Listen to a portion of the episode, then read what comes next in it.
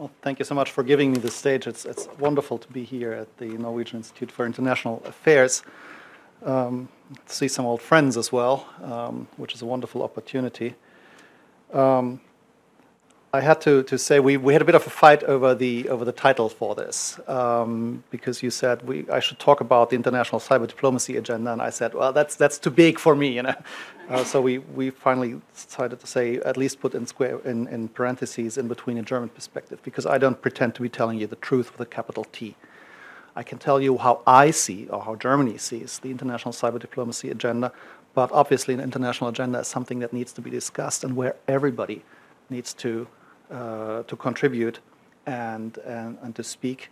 And, um, and one of the things that I find interesting in the, in the cyber field is that um, uh, the discussion goes beyond um, the, the usual intercourse between government. It also includes um, other stakeholders, industry, obviously. They have a very strong interest in this, uh, civil society, academia. So it's much more lively and much more interactive debate, and I would hope that some of this spills over into the discussion today. So, having said that, um, let me see if, if, if I can at least make this piece of technology work. Yes. So, why am I starting here? In the 1890s, in, uh, on the outskirts of Berlin, there was a man who drew crowds of spectators with a very strange performance. He dragged a contraption of, of wood and fabric up a hill, uh, somehow climbed into it, started running, and then he leapt into the air and he flew up to 250 meters uh, before he returned to the ground, mostly unharmed. Um, a few years later, two American inventors called uh, Orville and Wilbur Wright added a combustion engine to a machine that they had uh, designed on, on Lilienthal studies and made it possible to leave the Earth for controlled and sustained flights and others, uh, a whole club of inventors, um, Frenchman Louis Blériot, Brazilian Alberto Santos Dumont, um, they all uh, fulfilled the dream of humanity to slip the surly bonds of earth and dance the skies on silver lofted wings. And they were inspired by idealism. They were convinced that their marvelous invention would make borders immaterial and would make distances shrink it would foster international communication and understanding. And they were convinced that an age when humans could, could fly, when they could communicate, when they could speak to each other almost immediately, such an age would have to be an age of peace. Well, we know what happened to that. Less than 10 years after the first powered flight in 1911, um, uh, there was a, an, an, uh, an, air attack or an air raid during the uh, Italian-Turkish War in, uh, in Libya. And of course, World War I saw the widespread use of air power, including also against civilian targets. And only one generation later, the military campaigns of World War II had become unthinkable without aviation. Now, why have I been telling this story? Because I believe that there may be a lesson here about a technology that was intended for good and became an instrument of warfare. So, uh, some 80 years after Otto Lilienthal's groundbreaking or, or rather bone-breaking work, um, in a computer lab in Cambridge, Massachusetts, an American engineer named Ray Tomlinson, and Björn will smile because he knows the story. Uh, uh, Ray Tomlinson did something which was comparably innovative, innovative, innovative. He sent the world's first email. Um, Tomlinson was later asked what the contents of that email message was, and he said he didn't quite remember, but he thought it was something like Q W E R T Y U I O P. Um, okay. Anyway, this uh, message marked the beginning of the internet age. And just as the inventors of the aeroplanes were idealists who believed that they were working for international peace, the creators of the internet the engineers, the users, the political decision makers that were at the time working on, on, on the internet were full of idealism. If you look at documents such as the, the World Summit on Information Society, you know, 2003, 2005, um, very late. Um, if you look at documents uh, such as this, you can still feel that, that sense of idealism. So there was the idea of a people-centered, inclusive, and development-oriented information society where everyone can create, access, utilize, and share information and knowledge, enabling individuals, communities, and peoples to achieve their full potential, etc., etc., etc., etc., etc. It's all wonderful. It's all lovely. And these are all the goals to which we should aspire. But the benign uses of information and communication technology are not the whole story. Just as today we all get onto an airliner without much thinking about the military angle of aviation. As a matter of fact, the, uh, the internet has uh, made our states, our economies, our societies vulnerable to new attack vectors. And uh, not only critical infrastructures from electricity to water supply and transportation and finance can be electronically attacked, but as we've seen um, over the past few years, the, uh, uh, even the, the very heart of a, a, a country's democracy and political system can be can be attacked using electronic means. The DNC hack, I think, has had a profound impact on the political discourse in the United States. The Macron leaks uh, was an attempt to do the same. We had an attack on the German parliament, Bundestag, in 2015. These are all attempts actually at, at, at, at targeting the very heart of democracy. Um, and that needs to be taken quite seriously. Um, I have a strong UN background, so I always try to to find data sources that are um, undisputed or have a seal of approval, a stamp of approval of the United Nations. So I um, I still like to refer to a document which the which is a couple of years old. It's the Cyber Index. The Cyber Index was published in 2013 by the United Nations Institute on Disarmament Research, and it kind of develops a baseline of what which countries around the globe have cybersecurity programs. Um, it's still the only document of this kind which has this UN seal of approval to it, which uh, on it, which is why I still refer to it. So in 2013, um, UNIDIR found that uh, there were 114 countries that had cybersecurity programs, and 47 of those, so roughly half of those, gave some role to the armed forces. And that's already substantial, that's significant, that means that we have to take it seriously, but those numbers have grown since 2013.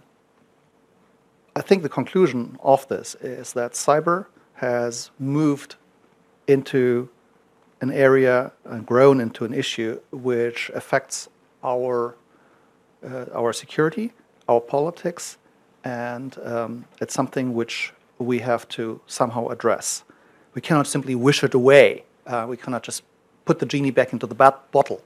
Um, again, there's a, a, a, a uh, a historical analogy we can make. In 1911, um, there was an, an attempt uh, at a meeting of the Inter- Institute of International Law to simply ban the use of aircraft for military purposes because there was a fear that aircraft could be used to attack undefended cities and violate international laws governing warfare. Um, so similar attempts are actually, similar ideas are around today uh, concerning cyber capabilities, ICT capabilities. Well, we know what became of the idea of banning the military use of aircraft. As diplomats, as security experts, um, we today have uh, to struggle with a new technology, with cyber, ICT cap- capabilities, just as our predecessors were about 100 years ago um, we're faced with a challenge to international peace and security.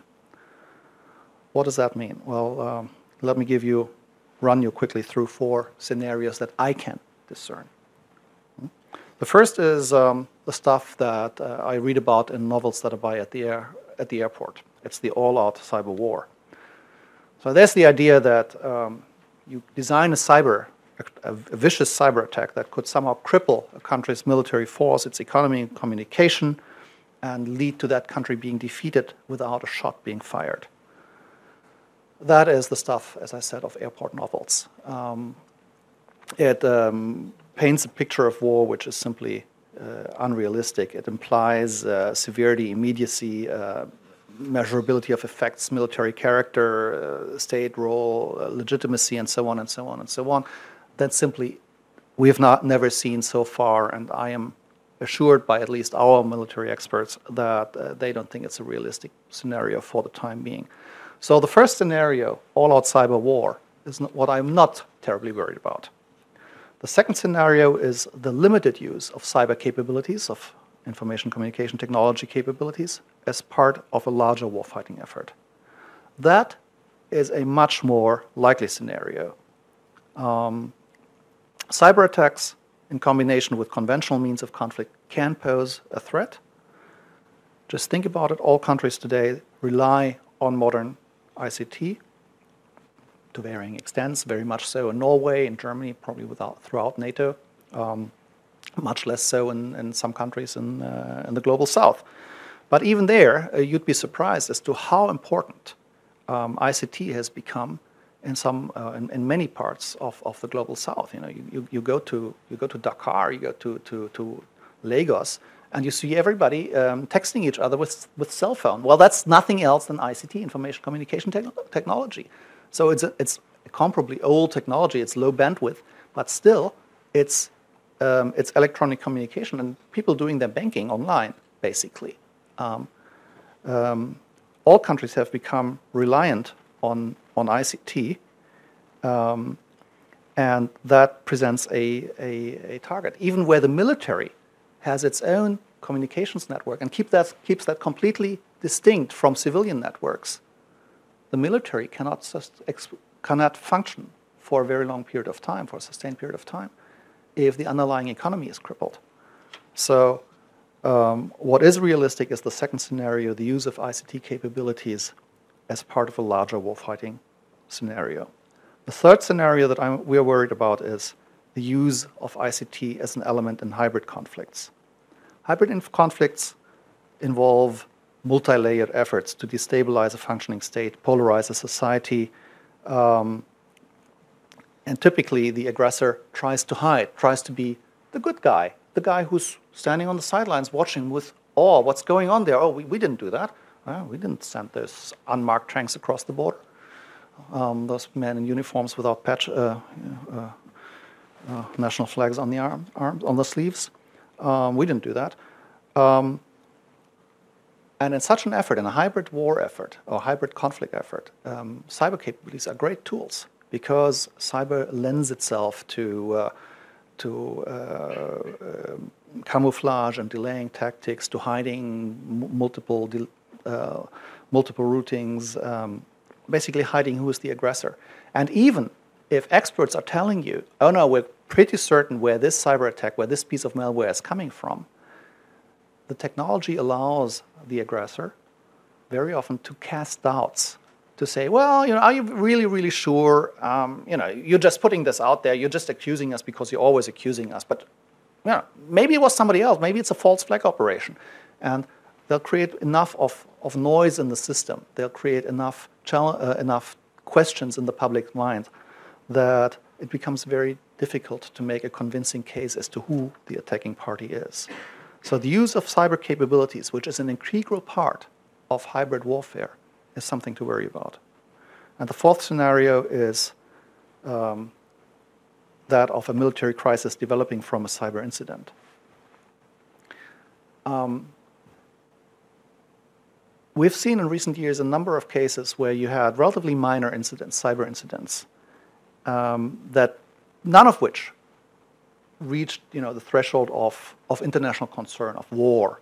Um, but it's always possible that a cyber incident develops an escalatory dynamic. Um, there are historical analogies there as well. You know, I like those. Um, 1914, um, the assassination of Archduke Franz Ferdinand in Sarajevo, certainly wasn't worth starting World War I. But all of a sudden it happened. And similar dynamics are also conceivable in cyberspace. Now, we have a, an incident where somebody attacks a power grid in, in, in, our countries. All the electricity goes down, huge economic damage. People, people might die from the consequences. And we don't know who did it. So we look around. Uh, we go like, oh, it's probably the neighbor over there because that neighbor over there is always the bad guy. And the neighbor over there goes, No, it wasn't us. How could you say that? And then we, because we're already nervous and, and so on, we say, oh, Hello? Um, you're always the bad guys, and, and, and you know, prove to us that you didn't do it. And the neighbor says, Why should we prove anything? You know, if you continue talking this way, then you know, we'll, we'll take you to the security council. Well, no, we don't talk, talk to, take, take you to the security. We'll, we'll expel all your diplomats. And so the, this, the situation escalates and escalates and escalates, and all of a sudden it spins out of control. Um, that's a real concern of ours. And we saw something like that, which had the makings of it uh, last year in, in the Gulf, when there was an attack on a relatively minor attack, defacing attack on, on uh, websites in Qatar, and the Qatari government uh, was very, very irritated by it. And it led to a crisis that still hasn't really been resolved um, between uh, Qatar and Iran on the one side, and Saudi Arabia and, and some of Saudi Arabia's allies on the other hand. Um, it seems contained for the time being, but uh, last summer we were quite nervous about it. So, part of the problem, of course, is that these cyber capabilities don't really fit terribly well into our traditional security strategies, security thinking. Um, we are pretty much used when we when we're thinking about global security, global uh, our our security, uh, we're pretty much used to thinking in terms of deterrence, right? Um, that's what served us pretty well during, at least during the Cold War, arguably also before. Arguably, um, the Peloponnesian War was was about a failure of deterrence. Anyway, um, the problem is that the traditional notion of deterrence by retaliation um, meaning that if you hit me with a nuke, I'll hit you big with a bigger nuke. Um, and I have so many nukes that you cannot hit all my nukes, so there'll always be one to hit you. Um, that idea of, de- of uh, deterrence by retaliation requires that you're very clear in your communication as to what you are uh, trying to deter, what kind of action you're trying to deter. You're limiting it, and who, to whom you are addressing your messages, your deterrence. And that, of course, is very, very difficult in cyberspace, where you have a very opaque threat situation, where you have oh, very, very often questions about who perpetrators are, who, who the, the, the uh, originator of malicious cyber activity is. Um, you're basically you're, you're, poking with a very big, very big pole in, very dense fog, uh, and that's not very conducive to uh, deterrence by retaliation.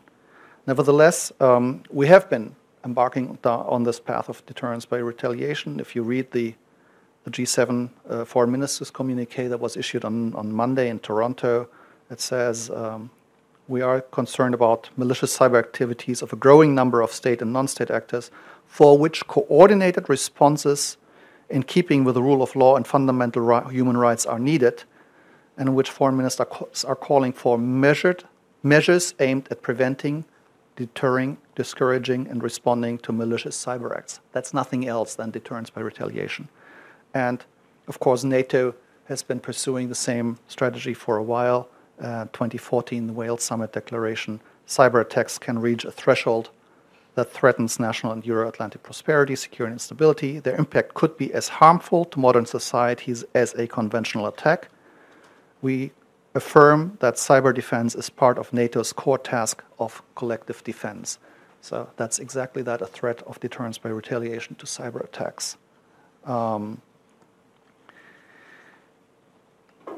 nevertheless, um, NATO has been, or we're trying, we're, we're pursuing deterrence by retaliation, but we have the question if it will really work because we are basically working with this very big and unwieldy pole and very dense fog. Um, so the question is if deterrence by retaliation really works reliable, reliably with regard to ICT. And I would argue that it might be helpful to use a much wider concept. Deterrence, yes, including deterrence by retaliation, but complemented with other, other elements. Um, I'm, I'm, referring here um, to concept developed by Joe Nye um, at, at Harvard University, former Deputy Secretary of State. He basically says you need to have deterrence by retaliation, but also by denial, by entanglement, and by taboo. So the idea of deterrence by, by denial is simply that you say, okay, to any potential aggressor, you can attack me, um, but the cost of that attack um, will be very high uh, or will be higher than, than the benefit because I'm incredibly resilient. Um, I can, I can, if I can, I can not necessarily take revenge. That's deterrence by retaliation, but I can rather, I, I, I can defend myself extremely well. You know, that's not a very innovative thought. I mean, that's why in the medieval ages we built walls and, and, and moats around, around castles, right? That's, that's deterrence by denial. Deterrence by entanglement is, a, is the second element, quite interesting. Um, the idea is that an aggressor has less of an incentive to attack if the aggressor's political system, economic system, um, uh, society is, is entangled with that of the potential opponent, opposing side, um, because it, it, raises the cost of aggression. Um, and according to that logic, of course, um, the internet, which is the great entangler, right, it makes it possible for us to communicate with everybody else. Uh, it's a great promoter of international trade. The internet should be the great entangler. Um, and as a matter of fact, I would put to you that this is a good reason why we should uh, continue calling for an open, secure, stable, accessible, and peaceful uh, internet environment because it actually might very well uh, be an element contributing to global stability and security.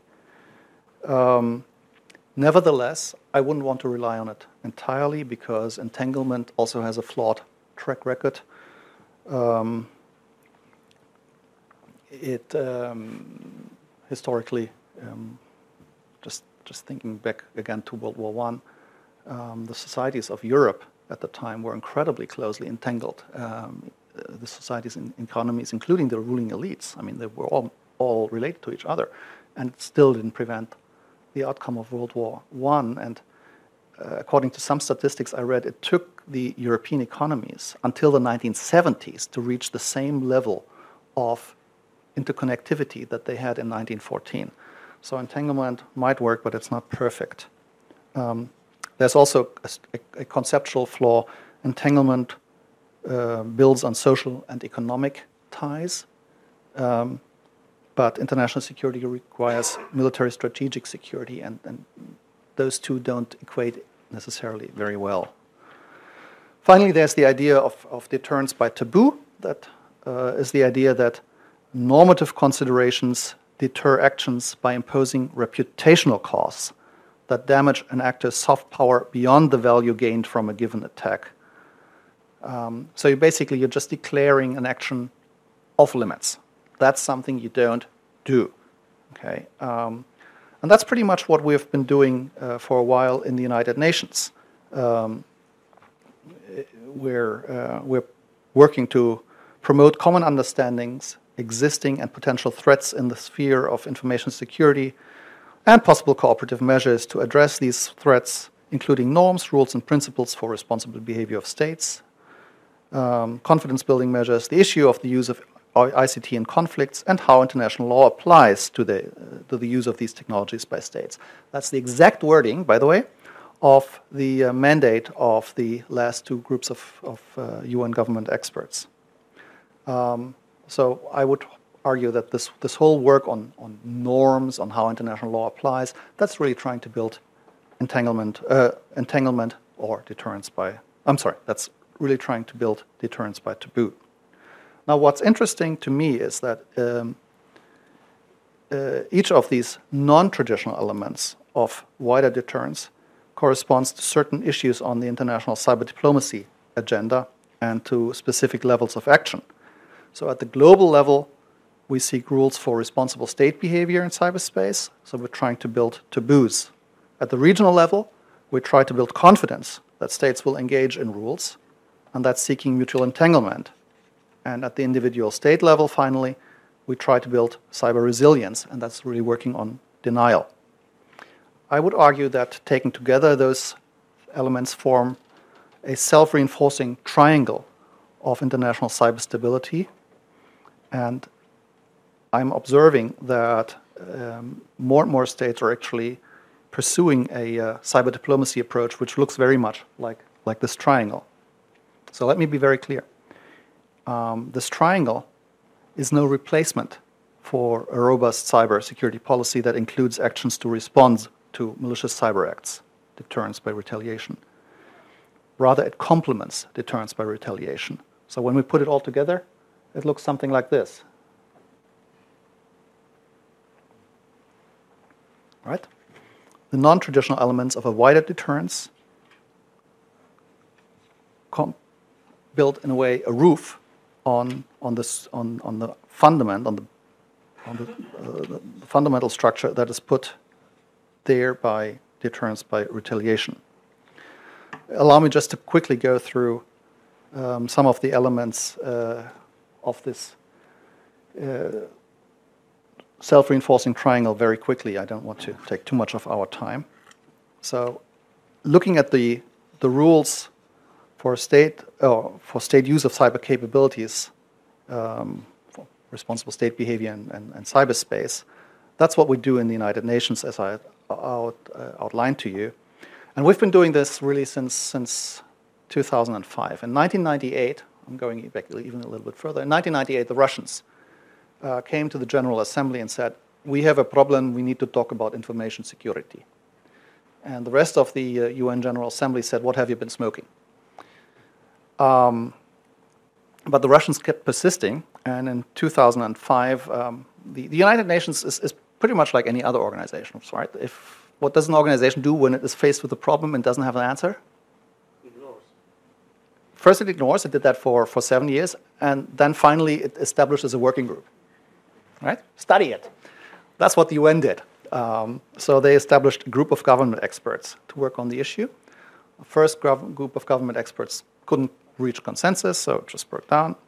Uh, 2009, 2010, there was another one which said, well, as a matter of fact, um, as a matter of fact, um, if ICT use, uh, the effects of ICT use carry significant risks for public safety, the security of nations, and the stability of the globally linked international economy as a whole.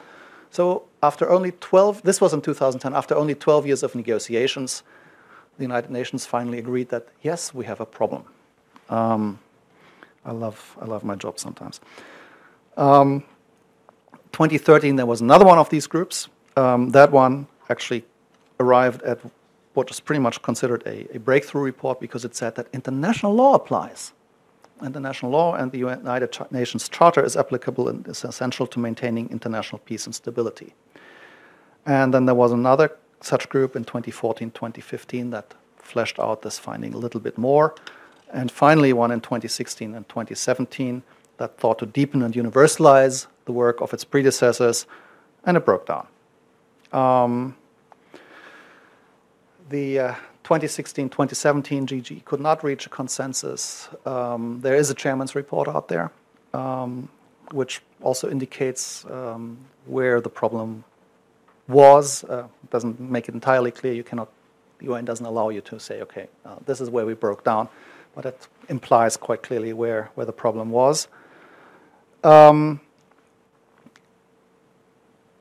this failure, however, does not mean, or this lack of consensus in the 2016 2017 GGE does not put into question the, uh, the, the, previous three reports 2010, 2013, 2015. And there's consensus about that, which is quite important. Um, so all these, these three reports stand unaffected. And the question that we're discussing now is uh, where do we go from here? Um, we have a process which has served us well for a number of years, and it broke down in, in le- last June um, when you know, we just one one expert left the room saying this doesn't make sense anymore. Um, these were the exact words. Um, where do we go from here? Um, there's any number of, of proposals out there, and no, I won't go through them in detail, and you also won't be quizzed on them. Um, but um, basically, the two the two extremes are either to say, let's just continue as we did before. Let's just have another one of these groups of government experts, it's a tried format. Um, it's it's small. It can be handled. Um, it, it's expert, and, and the experts can be you know can can build on what has been done in the past, et cetera, et cetera. Um, the other extreme is a proposal that's been put out there by the Group of 77 and China, which is to say, actually, this whole thing doesn't make sense anymore. We need to have universal negotiations on an international code of conduct, on, on uh, the use of information technology by states. Um, let's, let's have an open ended working group to this end. And all the other proposals are, in a way, variations on this theme. Um, but those, those two are the ones that are out there. And I would say that um, of those two extremes, um, having another GGE, well, my British colleagues puts, puts it very well. Um, she says, um, continuing to do the same thing, expecting a different outcome, is a sign of madness. That's, I think it's, it's very well put. Um, unless you know, the external factors, the external circumstances change, um, it's difficult to expect why another GGE should have a different outcome from the one in 2017. Um, the, people meeting in 2016, 2017 were responsible individuals. They had clear mandates, they, they knew what they were doing, and there was just no ground for consensus. So, what would be different in 2019, 2020? Um, maybe, maybe things have changed. I don't, I personally, I don't think that the international environment has become much more conducive to compromise, but maybe I'm mistaken. Um, the other proposal, the other extreme proposal, which is to have a, a an open-ended working group or even a conference of states, um, also begs questions. Um, I'm, I'm wondering if, if the issue is mature enough, if enough states really are familiar with the issues, um, that they could engage in a substantive discussion. I also believe that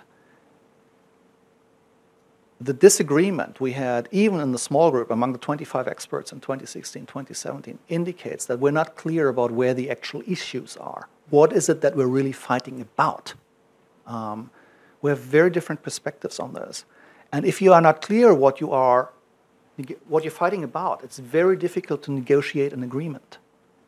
So the issue isn't, in my mind, uh, the issue isn't, isn't mature yet for wider negotiations. I'm not excluding it in, in, in the future once we have you know, narrowed down the areas that need settling, once we've, we've, we've honed in on where do we really need a, uh, uh, an international agreement. But at this point, I don't think we've, we, we are there yet. We have arrived there yet. We need something in between. And um, I, would, I would put to you there's a, there's a proposal out there which a couple of countries, Germany included, have have uh, have formulated, which is to say, well, let, us try and meet somewhere halfway between those two extremes, another GGE and an open-ended working group. The idea is is really to say have a small group like a GGE that meets for a limited period of time, so we're not establishing any new sitting structures. Um, and between its meetings, this group consults with the wider UN membership and other interested stakeholders. So you have an element of transparency, of openness. You get new, get input from outside the group, but then you go back and and discuss within a smaller. Basically, it becomes a drafting committee uh, within a smaller group. Uh, you go, you dig deep more deeply into into the issue. And then you go and consult again, uh, explain where you are, get input, get responses, and then you go back into this this consulting mode. Um, that's um, that's one of the proposals out there that, I, that I'm putting to you as, as a, you know halfway between the two extremes. Just quickly on the onto the next corner of my of my triangle, the one um, on building confidence that states actually agree to uh, the rules we have for for uh, responsible state behavior in cyberspace. That's mostly done actually not at the global level, right? Rules we agree at the global level. Confidence building we usually don't, don't do at the global level. It becomes unwieldy. Confidence building is what's usually done at the regional level. There's a good reason for that. And the reason, reason is that confidence building, conflict resolution measures are most needed at the regional level. If you think about it, most conflicts between states are regional conflicts the global conflict between two countries that are far away is very rare. It's usually between conflict usually happens between neighbors. It's over things like border delineation, treatment of ethnic minorities, sharing of joint resources, water, fisheries, whatever. That's what uh, what leads to conflict between nations. It's um, so it makes sense to try and do conflict resolution at regional level. And in Europe, we have a good tradition of this. Um, we have established during the Cold War the OSCE, at the time it was the CSCE, the Conference on Security of Cooperation in Europe. Um, it's now the OSCE, the Organization for Security and Cooperation in Europe. And that actually has been very active in the cyber field. Um, I'm not going to bore you with the details, but the OSCE has been working um, since 2011 on the issue. It has developed two sets of confidence building measures specifically dedicated to addressing, mitigating um, cyber conflict um, or risks stemming from the use of information and communication technologies. And maybe what's very interesting is that the first of these sets of OSCE CBMs was agreed in December 2013 at the Ministerial Council in Kiev. Now, if you think back to December 2013 at the Ministerial Council in Kiev, what was happening? Right, that was just while the Maidan revolution was going on. And we'd been really, really working very, very hard on, on negotiating that text. And I was convinced when, when, when we had finally reached consensus, I was convinced that these CBMs would never be implemented, that the OSCE would not get down to doing it. And I was completely wrong. This was for, for years after 2013. This was one field where all participating states were really engaging positively and proactively. And we made really, really good progress. We've slightly taken, we've, we've, since, since last summer, I'm observing a slowdown, um, but I'm hoping that we can, can pick up again. And as a matter of fact, there has been a, a positive signal at the last ministerial council in, in Vienna when um, the participating states did agree on a ministerial council decision dedicated to cyber issues. Now, maybe I should explain this a little bit. In the OSCE world, uh, a ministerial council decision is pretty much the equivalent to finding the Holy Grail. Um, they, they are very, very rare.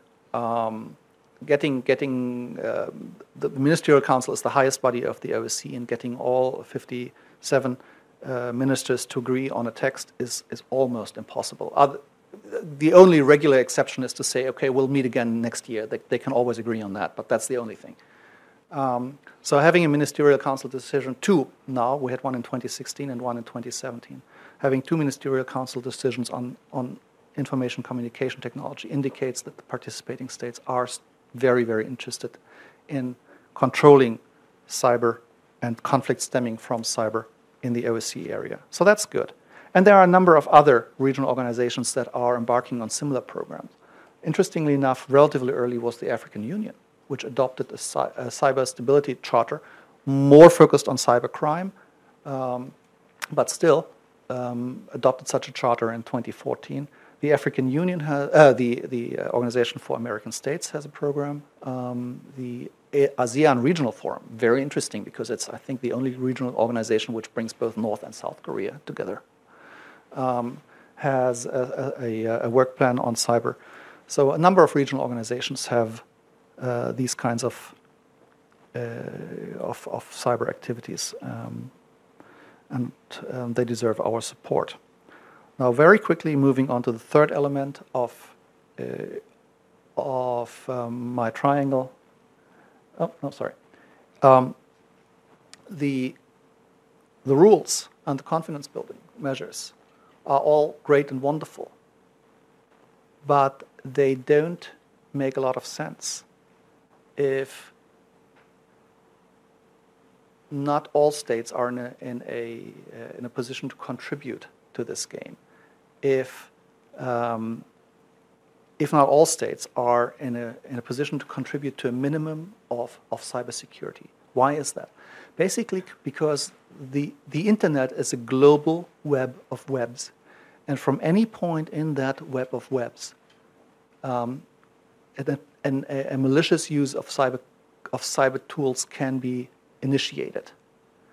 And so that, that web, that net, has a number of, of soft spots. And uh, any fisherman will tell you if, if, you have a, if you have a net and you have one soft spot or two soft spots, that's where the web the net will break and it will tear apart. Um, and so uh, this is a rather uncomfortable uh, uh, analogy because it means we have to really make an effort to bring all countries into a situation where, at the, at the very minimum, they can contribute to a minimum standard of, of, of cybersecurity, of ICT security. Contribute to deterrence by denial. Because what's happening in Somalia can actually have an effect on the security of Norway. That's a pretty scary thought. Um, it can certainly have an effect on the security of Germany. Um, and that's a huge challenge.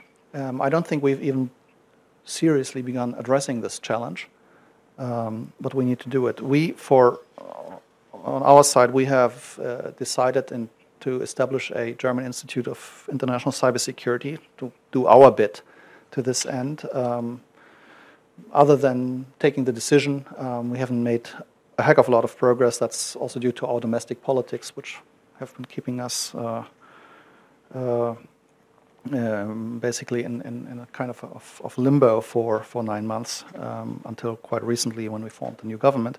But I'm, I'm looking very much forward to, to doing this now, establishing this new Institute for International Cybersecurity and, uh, um, and seeing its, it, its operations to begin.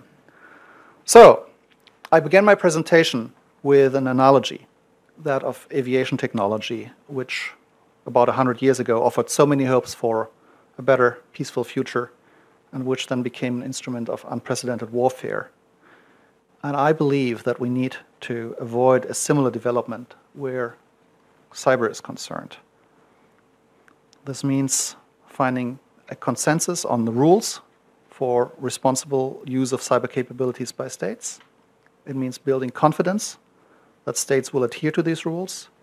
And it means enabling all states to behave in a rule abiding, confidence inspiring, and ultimately security building manner. That is a rather tall order. I am still optimistic that it can be fulfilled, and I think it's time to get to it. So, with that, thank you very much.